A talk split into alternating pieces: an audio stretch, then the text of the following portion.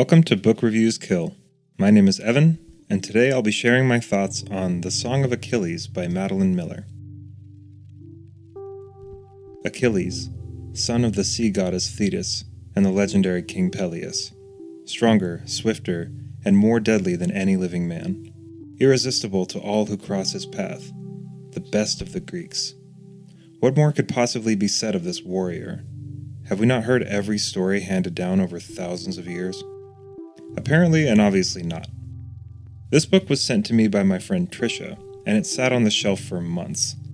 My fans across multiple platforms asked about it nearly every time I showed myself, and I always had the same answer I'm getting to it.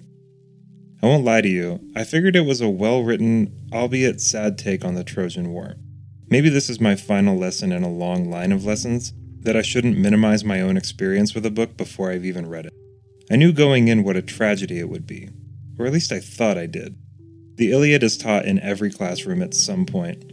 It is part of the bedrock of myth.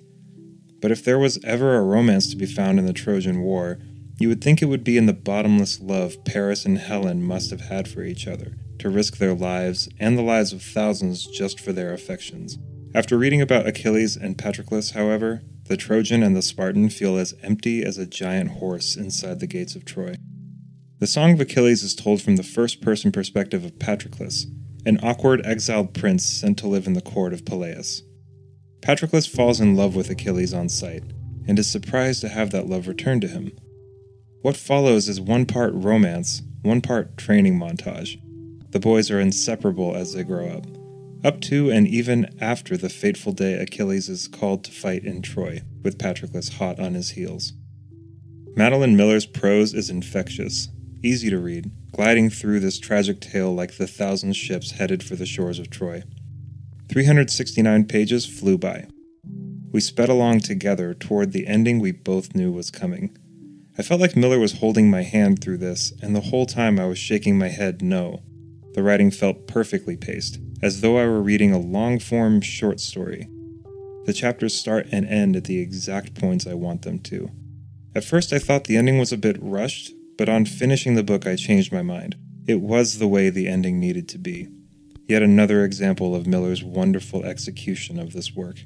This book is a wondrous mix of romance and Greek myth, a glowing reminder of the root of many modern fantasy elements.